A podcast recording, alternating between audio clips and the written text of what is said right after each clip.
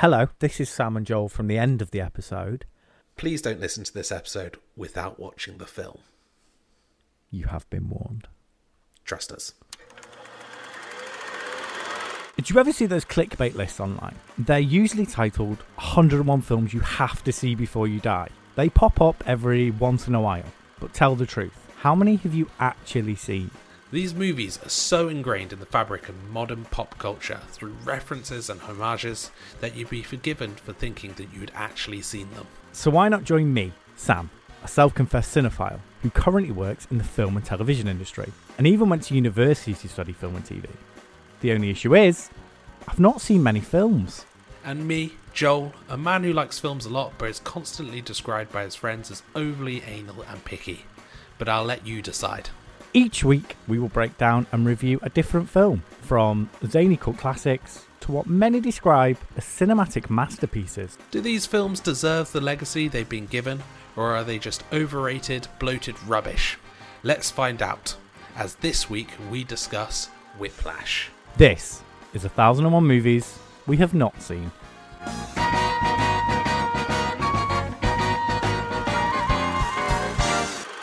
Whiplash, the 2014 film directed by Damien Chazelle.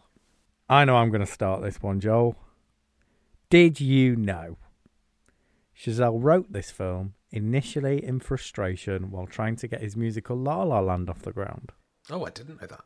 but then adapted his script into an 18 minute short film released in 2013, also called Whiplash. The short received acclaim after debuting at the 2013 Sundance Film Festival, which attracted investors to produce the full length version of the film. I have no idea about that. Yeah, um, I watched it. After I watched the film, I went back and watched the, the short. The short is basically just a scene from the movie um, that they then reshot for the movie, and I will discuss it when we get to it. Oh, very nice, very nice. I think let's get straight into the plot. Andrew Neiman is a first year student and jazz drummer at the prestigious Shaffer Conservatory in New York City, hoping one day to leave a legacy like that of his childhood idol, jazz drummer Buddy Rich. Terence Fletcher, the conductor of the Shaffer Conservatory studio band, recruits him to play in the studio ensemble as an alternative for the core drummer Carl Tanner. Andrew quickly discovers that Fletcher is relentlessly strict, emotionally manipulative, and abusive to his students. He slaps and berates Andrew when he fails to keep tempo during the ensemble's rehearsal of Hank Levy's titular piece, Whiplash. So, an awful lot happens in this first section. Yes, lots It's- of lots of establishing. Yeah, yeah. So Andrew Neiman, we see him as already like pretty, pretty dedicated to his craft. He, So you- to you- me, looks like he can drum. yeah, yeah. He's practicing late. He's trying to get trying to get noticed. So he is looking for recognition and to push himself further. I think that's it's interesting to like set up his character first as somebody who wants to be pushed. And then we get to meet the pusher in Fletcher. J.K. Simmons is unbelievable in this. Unbelievably amazing in this film. Good Oh. God. And I think he plays an abusive character. And he manages to play it in a way in which it's not just stereotypical. I flipped between hating this character and respecting this character many, many times during this film because I That's couldn't interesting. read him. I was like a character in this film. It was amazing how fo- hyper focused I became on this film and was sucked into this world. Yeah. Oh, totally. When you watch this film, you what you like. I watched it in pretty much silence. Yep. It- I have never in my life watched a film like I've watched this film. Um, I because I, I wasn't I put my hands up. I wasn't really sure about it Mm. up until the I'll meet you at six a.m. part, Yeah. and then he leaves him in the room, and for something clicked in my brain, and I became transfixed, and I realized how deep this character was, and I just thought, oh, this is going to be good. Like, suddenly, I went, I can't wait for the rest of this film now. Yeah, I think it's interesting as we meet Fletcher as a character. Already, he's quite, you know, that like sort of old man contrary, where he's just like, "Well, why did you stop playing?" And it's and like Andrew Neiman's already like, "Oh, uh, should I be playing? Should I not be playing?" And that discomfort runs throughout this film He loves to play a mind it doesn't it doesn't it makes the audience uncomfortable but like not in a taxi driver way i'm uncomfortable watching this so i'm kind of on the edge of my seat even though i think it's brilliant because i'm on the edge of my seat even though there's nothing there's no explosions there's nothing dramatic happening particularly it's edge of the seat all from character acting and it oh so good It is, and I think I know how to describe this. It's like cringeworthy. It's hmm. filling me with like secondhand anxiety for the character because I can sort of imagine myself in that place and that sort of spiral where you're just trying to impress, but everything you do is a little bit wrong. And it just spirals and spirals. You just want to tell these people to just stop because stopping is better than what they're currently doing. That is how I feel these characters act with each other. Like Fletcher is like just stop, but Newman is just he's just trying to impress, trying to impress, but by trying to impress, he's making more mistakes and just isn't stopping and thinking about the situation. And I'm cringing for him. Uh, it's it's interesting. You so ah, so that's really interesting. So you watched it more from Neiman's point of view, whereas I think I watched it more from Fletcher's point of view. Oh, interesting. Yeah, I did because, Because- I couldn't read Fletcher and was sort of because well, I mean the film follows Newman, so I Yeah, was I know, I I was know, but I hooked just- on the Newman. I I just find Fletcher just so engaging, and I thought it was really interesting. Straight away, Neiman kind of shows weakness to Fletcher, and Fletcher latches onto that. He he sees the work ethic. So Fletcher walks in, sees the work ethic. He goes, "Okay, this guy has has potential. This could be my new project." Um, and straight away, Neiman Neiman wants to impress Fletcher. Fletcher has this position of power and authority, and that's what Fletcher flexes. And that's, I think, what Fletcher enjoys. He likes being powerful, he likes being in charge. Yeah, Fletcher is a toxic, toxic character. He loves the power that he has and he can assert onto other characters because he's almost like this mythical beast in the film. Like, Mm. as it leads up, like, everyone wants to impress this Fletcher, but no one can read this Fletcher and no one really knows. So when he, like, walks into another teacher's classroom, it just goes silent. The teacher just, like, submits, Fletcher takes over and he's like, "Yep, you're good enough. You're coming with me." And then when he during that when he first recruits Newman into that first jazz practice, and he he's out in the hallway with him, and he's just been a little bit friendly with him.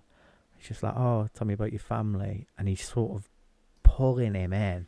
I didn't believe that for a second. I thought this is going to backfire big time and then almost instantly you see it. Everything Newman like confided in Fletcher, Fletcher uses to berate him and bully him and pick on him in front and just like dehumanize him in front of the rest of the band, and it is awful to watch. Oh, it's such a good bit, and I think it's really interesting you mentioned that bit because that bit I I sort of rewound and watched it twice. Hmm. That whole section, the "Am I dragging? Am I rushing?" section, and it yeah it really does start with Fletcher picking him up, bringing him up, giving him, having somebody who he really respects, who he fears, try and emotionally connect with him. I thought it was interesting that you said like he used all those things. I, he didn't, but I think some of those questions were still very pointed and around control. I thought the really interesting one that stood out to me was when he asked about uh, Neiman's parents and said, "Oh, are your parents musicians? Are, are they in the the industry?" And Neiman saying no. There's little facial twitches and stuff, which J.K. Simmons' ultimate performance. Um, that clicked for Terence, uh, for Fletcher, who I think that that kind of si- signals to Fletcher. Oh, okay, so he he doesn't have any role models apart from Buddy Rich and other like drummers he doesn't know, and me. Yeah, I got I got the impression from that question is he was trying to figure out if there's any nepotism there. He's trying to figure out if this is something that Newman has been pushed towards his entire life or if this is like his own passion. And I think if Newman had turned around and said, "Yeah, my parents are quite well established musicians," then I don't think Fletcher would have taken him under his wing. I think he'd have gone, "Get get out of my class," sort of thing. I think he was fishing there to find out how committed is Neiman. Like, is this something he's doing to impress his family, or is this something he's doing for himself because this is a genuine passion of his? And then we get on to the "Am I rushing? Am I dragging?" scene, and wow, what an intro to to a character. I mean, we're still in the introduction, really. I think introducing to Fletcher, he is emotionally manipulative and he is physically abusive, and it just straight away, and it's it's just this wild situation that he's sort of created where he can get away with it. It's a little bit gaslighty, isn't it? Oh, it's Because very he- gaslighty. he he starts off like he's like, yeah, we're going to give the nuke a go, and that's like, oh, that's really positive and nice of him. But no one And else responds. no No, one one else else responds. because they all know what's coming. yeah. Everyone has probably been through this. You you believe that literally every other person in this band has gone through this, like, and he plays, and Newman stops and he goes, oh, it's it's not quite my tempo. It's fine. We'll go again, and it's like, and it just gets worse and gets worse, and then there's a switch, and all of a sudden he's the most abusive, awful human being in the world. I really strongly feel this was always the aim for Fletcher. It was planned out. It was I'm going to bring him up and bring bring him down because, I mean, I played drums quite a long time. Uh, my timing's not master level jazz band timing. I don't think he was rushing or dragging, and I think he's saying that's not my time, and he constantly moves the moves the boundaries. He's constantly changing his time. Like Neiman doesn't have a chance. I'm glad you've brought this up, and I'm glad that you've brought up that you're a drummer, because I've written here: Are you rushing or dragging? Am I supposed to be hearing a difference? I can tell. Maybe there is slight difference. Again, I've I've never been professional, um, but I can hear it. I feel they, it just made my anxiety worse because I was like, I don't know what I'm listening for, and I was, it was one of those where it was like, does Neiman know what he's listening for? Because it the film doesn't make it super clear because of the pressure that he's under, and Fletcher is not making it clear, and he's just berating him, and I was, it was such an anxiety watch for me. I mean, I loved it but I loved it because I hated it, if that makes sense. It Mm. conjured up such feelings in me, I could not turn away. I was, oh, it was brilliant, though. Absolutely brilliant. This isn't a drumming movie. This isn't a movie about drums. You could swap the drums in this for any instrument or dance or art. Uh, this is a character movie about an abusive relationship and the pursuit of perfection. Yes, Um, absolutely. I believe it's drums because the director plays drums and He he, did, had yeah. a teacher like this. He, yeah, it's, ba- it's based on one of his teachers who died in like 2003. And it's that, I think, the frustration of trying to write another script and get it off sort of conjured up these feelings from back when he was learning how to play drums. And I think just brought it all back and he wrote it all down basically. So the, sh- the short film is basically from the moment the other band members walk into this rehearsal scene right up until the end of the am I rushing, am I dragging Uh, scene. That is the 18 minutes basically. And it shows what a long scene this is. Yeah, But God, is it good. And gave me real feelings of the I've abandoned my boy scene in There Will Be Blood. Really sort of gave me that feeling. it, it, and it did that for a long time. quite a long time. And it was brilliant. I think, yeah, any less quality in this could have been, yeah, real, really dodgy. But uh, confidence from the director, from the writer, from the actors to really, really lean into this long scene and commit to it because they know it's brilliant, which it is. I mean, very glad you brought that up because sh- did you know, Joel? Uh, Chazelle gave J.K. Simmons the direction. I want you to take it past what you think the normal limit would be. Mm. So he's like, I. He, he told him, I don't want to see a human being on screen anymore. I want to see a monster, a gargoyle, an animal. And so many of the band members that you see in this scene are real musicians and music Mhm. students. And Chazelle tried to capture their expressions of fear and anxiety because they just didn't know what Simmons was going to do. Oh, I So, love, I, love yeah. stuff like that. Yeah. Uh, Chazelle said that between takes, Simmons was the sweetest human being he can be, Yeah. um, which It's, he it's credits that hot and, hot and cold, isn't it? hot and well? cold, but it means he didn't method act. Yeah. He did the opposite of Daniel Day Lewis, and he wasn't a nightmare to work with. But yeah, that I'm the nicest human being in the scene. He's an awful human being. Oh my god! Suddenly, the anxiety that I'm feeling and reading from these characters, I think is hundred percent accurate. Yeah. Determined to impress Fletcher, Andrew intensifies his drum practicing. After their first set at a jazz competition, Andrew misplaces Tanner's sheet music.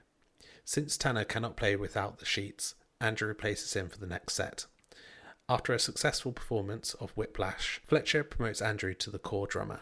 However, Andrew is taken aback when Fletcher abruptly gives the position to Ryan Connolly, a drummer of a lower level ensemble within Shaffer. Because of his single mindedness towards music, Andrew's relationship with his family deteriorates and he breaks up with his girlfriend Nicole to focus on his ambitions. After a grueling five hour practice session with Tanner and Connolly on Caravan, Andrew earns back the court position.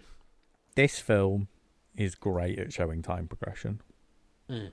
whether it's through subtitles or dialogue, like constantly as characters going like, oh, "I hope you're better at this than you were a month ago," because there's Yeah. a lot of montages of Neiman practicing the drums and his hands being covered in blood and ice in his hands, like his literal blood, sweat, and tears going into this. Yeah, yeah. Again, I think I want to take this section by section. So that the show to begin with, the misplacing of the sheet music. I, I love that little mystery in there because it doesn't make sense. He No. did just put it on the chair, and it did just go missing. I was shocked that it wasn't revealed that it was Fletcher or I think it was Fletcher. it must have been. It But must I have was been Fletcher. I was shocked that we didn't get a reveal of that. I thought it might have been Tanner, but then Tanner's reaction was so extreme. Yeah, and And the fear in Tanner's eyes. Because I know there's an actor playing at Tanner, but Tanner is not an actor. no, and it's it's weird because you can think into it on different levels. but it doesn't make sense that Tanner would do it because there isn't a reveal. If it was revealed that Tanner did it to try and get Neiman sort of kicked out of the band, that would have worked, but there is never a reveal that reveals what happened to the folder. I think there is a little clue in that Fletcher is weirdly calm, which is weird and it makes you even more uncomfortable, and lays all the blame on Tanner, which is strange. But that's building up into this unpredictable character. And then Tanner does say, You you know that I can't it's a medical condition, you know I can't do this. When Fletcher says, Well, you've gotta go up anyway. That that's what makes me think Fletcher did it. Yeah, but then Fletcher is a calm character. It's Fletcher Yeah, starts. He off. uses it, you know, doesn't he? It's all using. He's not gonna freak out about this because he knows he can play mind games. Like it's bizarre character, and it's it's always like, how can I turn this into a life lesson? Almost, how can. I turn this into a really toxic yeah. life lesson, gaslight these characters and children basically. Mm. It it's not healthy what he's doing. But then it gets results. And it's a struggle Ah. I really, really had with this film. because I'm watching it going, I was gaslit by this character. I think we need to shelf that for now and talk to talk about that at the very end because that is the big conundrum with this film. Yeah, but it is it's a struggle that's happening with me all throughout this film. I don't. Almost scene to scene I was flipping between the two. So then Andrew's promoted up, and as soon as he's promoted up, more manipulation by Fletcher. So I think always, always when you're progressing and you're going after perfection, and with all of these, like in every sport, in every musical situation, dance, art, the fear of somebody taking your place is always there. and it's the fear that someone who isn't as good as you is going to take it, someone who hasn't earned it. Exactly. Fletcher- Exactly. Fletcher brings in this other drummer who we know isn't as good as Neiman, hmm and Fletcher knows isn't as good as Neiman because he was there in that beginning part of the scene when Neiman was brought from his first class. Um, Fletcher tested the first drummer and he wasn't good, but it's almost like Fletcher knew he was going to do this all along to try and get results.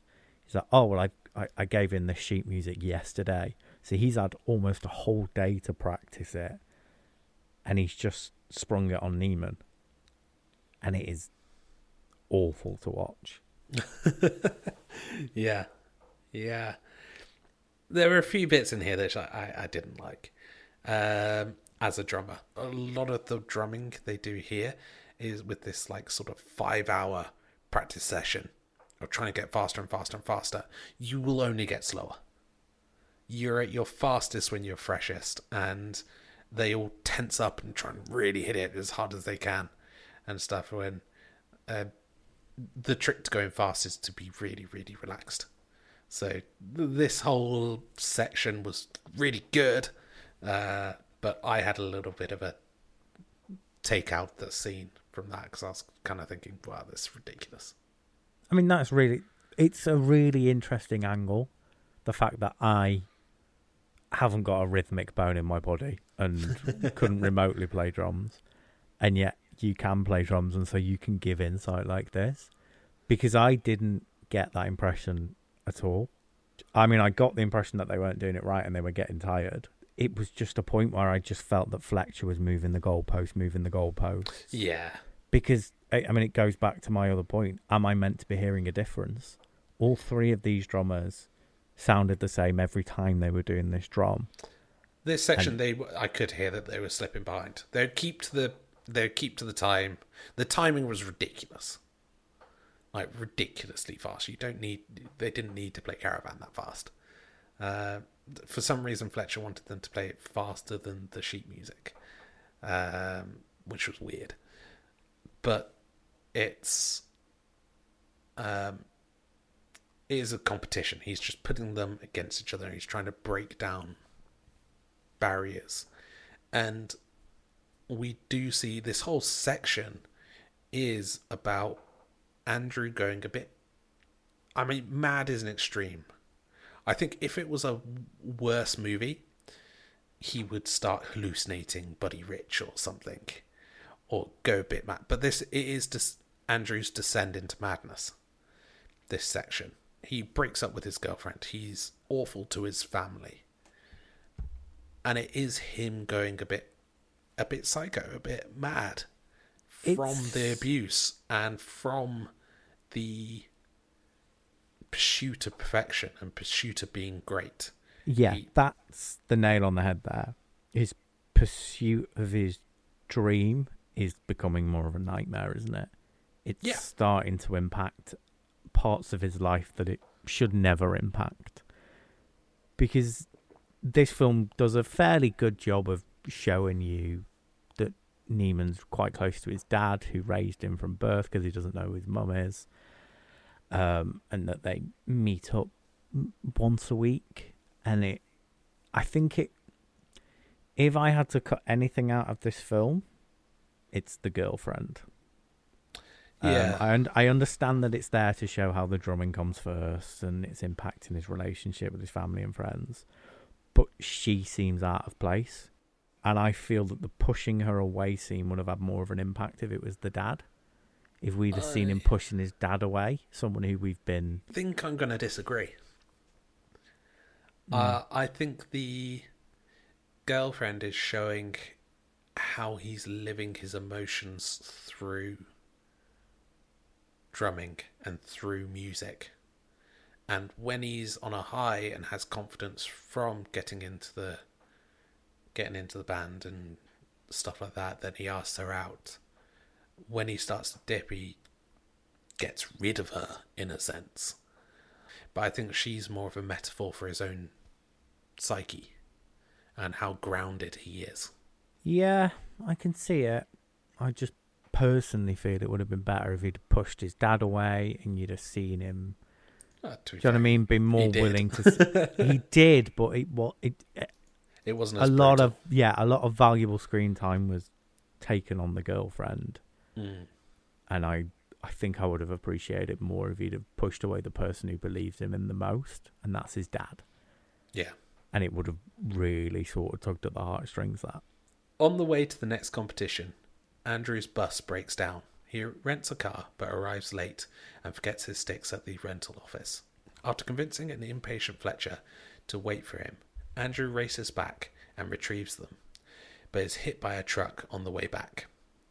Andrew crawls from the wreckage and runs to the theatre, arriving just as the ensemble enters the stage. Heavily injured, he struggles to play Caravan, and Fletcher halts the performance to dismiss him from the band. Enraged, Andrew attacks Fletcher on stage, but is pulled away by security and expelled from Shaffer. oh, what a good bit of the film this is! Excellent. Oh, Excellent, excellent. It's about as realistic as a unicorn, but God, is it good in the context of this film? But It's good. how so? What do you what do you mean? How so? I'm Well, interested. So he rents the car. yeah, You you've got this perfect system of oh the you, have to be there early. It like Fletcher makes this clear. Make Mhm. sure they're early. So he gets on the bus. Oh, the bus tire breaks down. You go, oh, that's inconvenient. I've been there. Do you know what I mean? I've been on a bus. So he rents a car, and then the car place is closed. No, it's not. The car place is open. Oh no, he's forgotten his sticks. It's like this perfect descent of things going wrong. See, But I, then I- they they established that it takes nine minutes to drive from the car rental place Mm. to the theatre. So he drives, he gets there, they talk for a bit. He's like, Well, you've not got your sticks. Oh, well, you're going to be on in five minutes. Oh, well, it's all right, I'll drive back. And somehow he makes the drive there, gets the sticks, and gets majority back in less than five minutes. Mm. Oh yeah, the timings. Yeah, I the give you timing's slight, slightly off. Where I was just I going, you could really have given it notice a little bit. Yeah, I was like, you could have given it a little bit more time, and it still would have been tense. Yeah, But yeah, the him getting hit by a truck and then crawling out and just Ah, see, that's what I was thought you were questioning. no, I sort of believe that he survives I it totally relatively. believe that. He's he's everything's getting worse and worse and worse and worse and worse. And yeah, I think it was it was yeah bound to happen. It- Bound yeah, to happen. He was speeding. He was on the phone. It's Yeah. just oh, I mean that's all brilliant. And I think they could have messed him up a little bit more, personally. yeah yeah Um, but oh, and he just gets on stage caked in blood, and like Fletcher doesn't stop him. yeah. Fletcher's like, well, see what happens Well, here. Fletcher's- he knows he's gonna fail. Fletcher's just like, well, if he can do it, then good. Yeah, and it was I was 50-50 on if he was gonna do it or not. Yeah Um, and then it's that cringy. It comes back the anxiety where he starts messing up, and he but he won't quit, and he's it's getting worse and worse, and he drops the stick, and then you just get the impression that everyone else has stopped, and Fletcher's just stood over him, and he's like, "Leave." Mm. Brilliant, brilliant scene. Um, did you know, Joel? Go on. This film was shot in twenty days.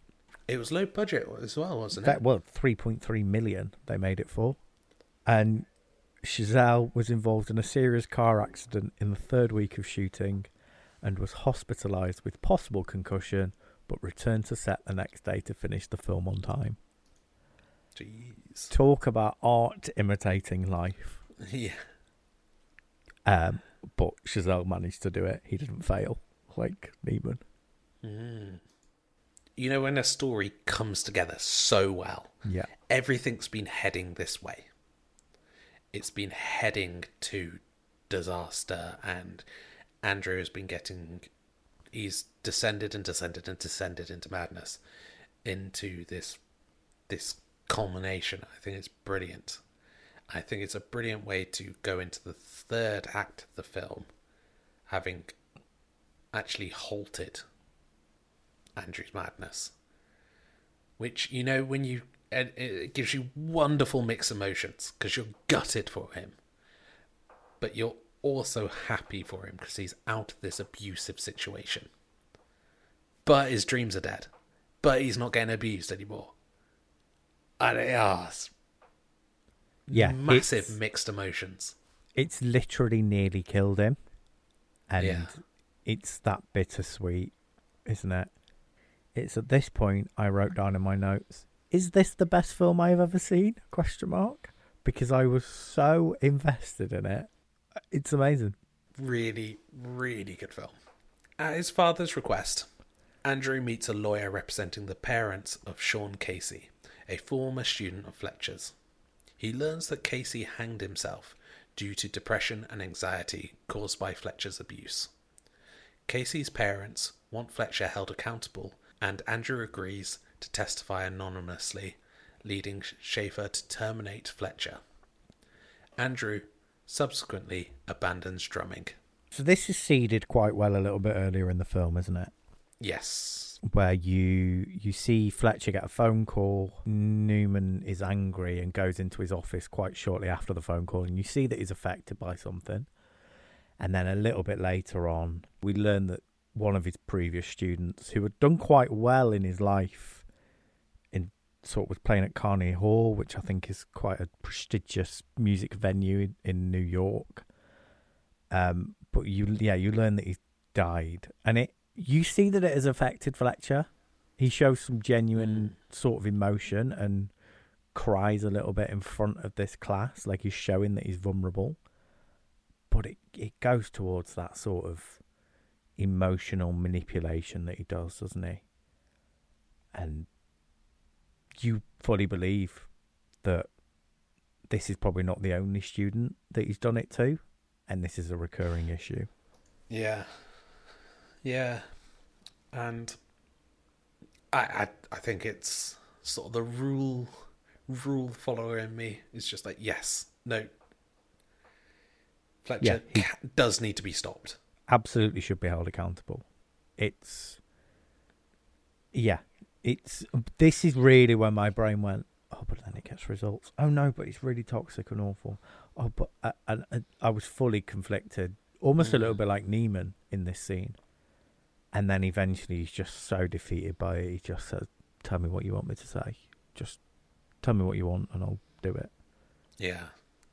Yeah. So months later, Andrew encounters Fletcher playing piano at a jazz club.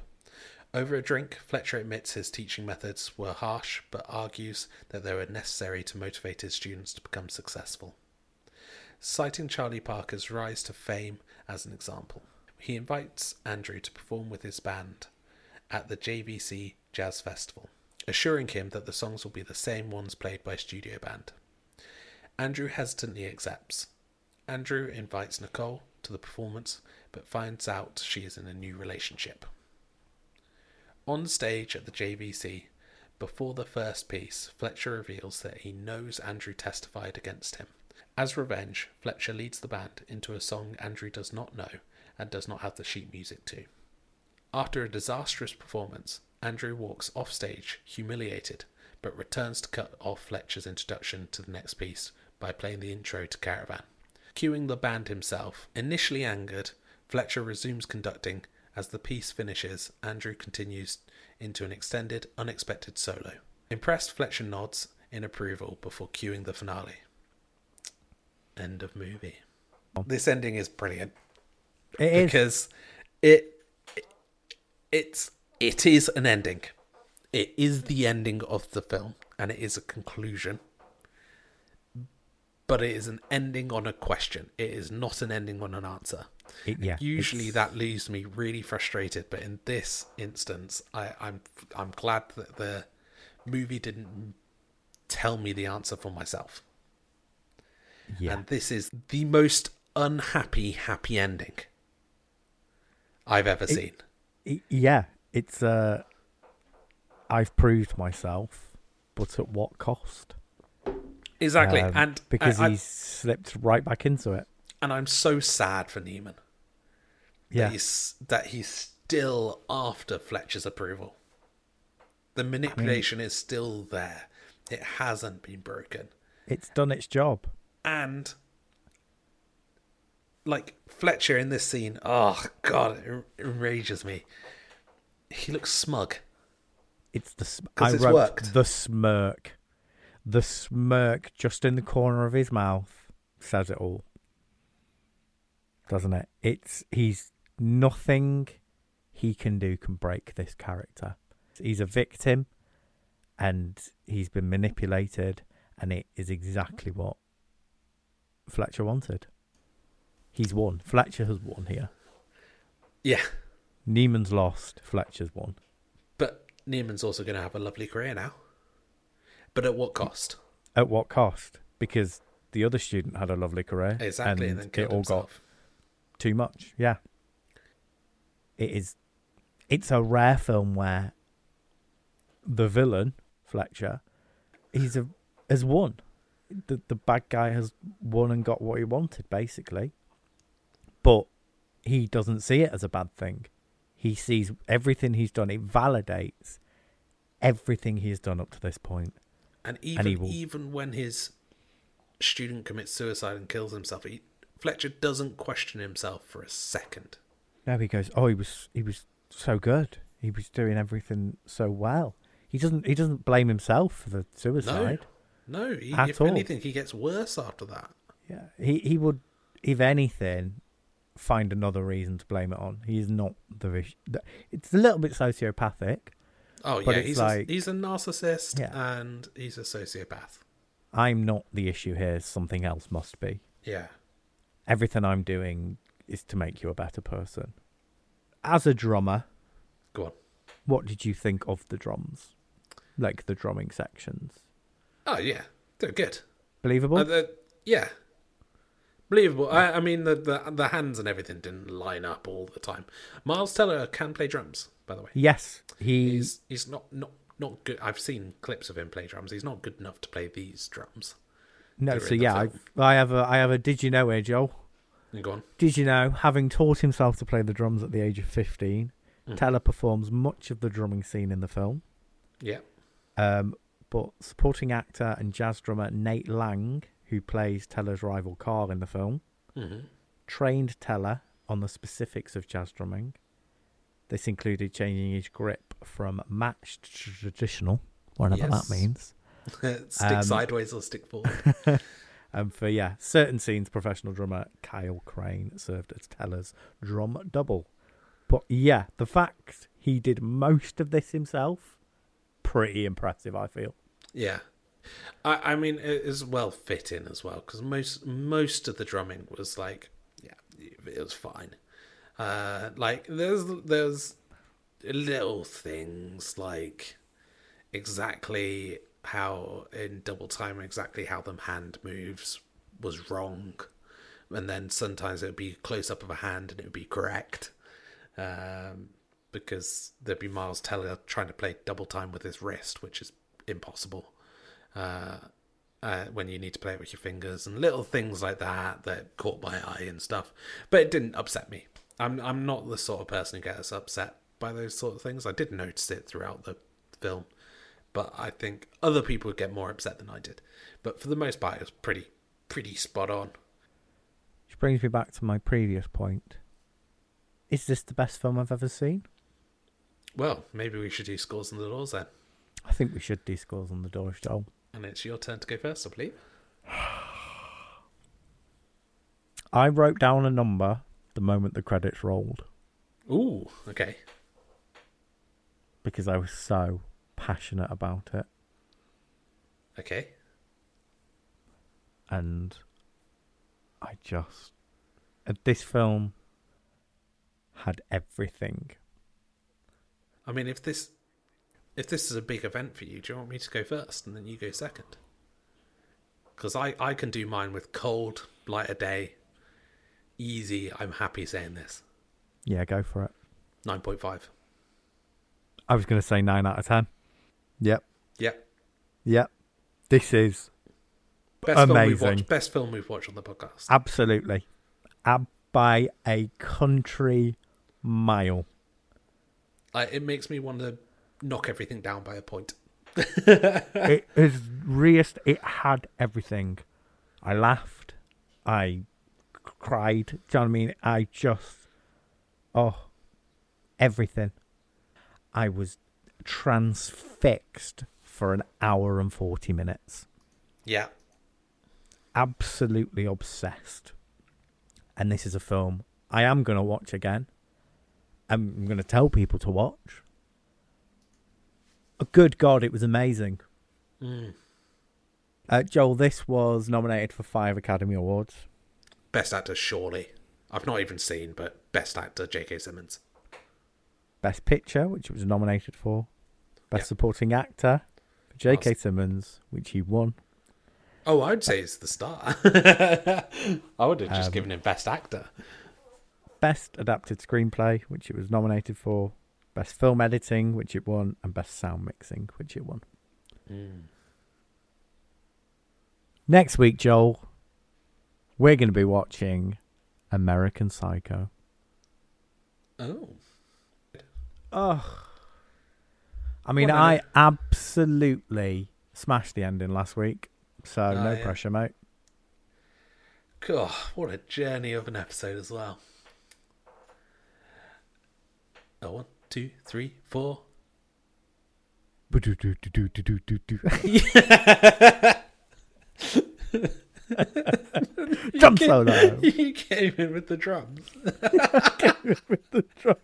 Did Was you just have a breakdown? I think I might have had a little, a little breakdown. This film's changed me. Oh, but what? But Joel, was I rushing or was I dragging? I mean, you have to be near the time to be rushing or dragging. Bye. Bye. Thank you very much for listening to this episode of the 1001 Movies We Have Not Seen podcast. You can subscribe to us on your podcasting platform of choice or follow us on Insta at 1001 Movies Not Seen Pod. We have new episodes every Thursday. Thank you very much for listening. We'll see you next week.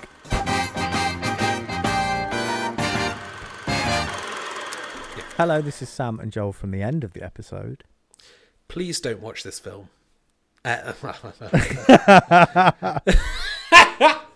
right, okay, here we go.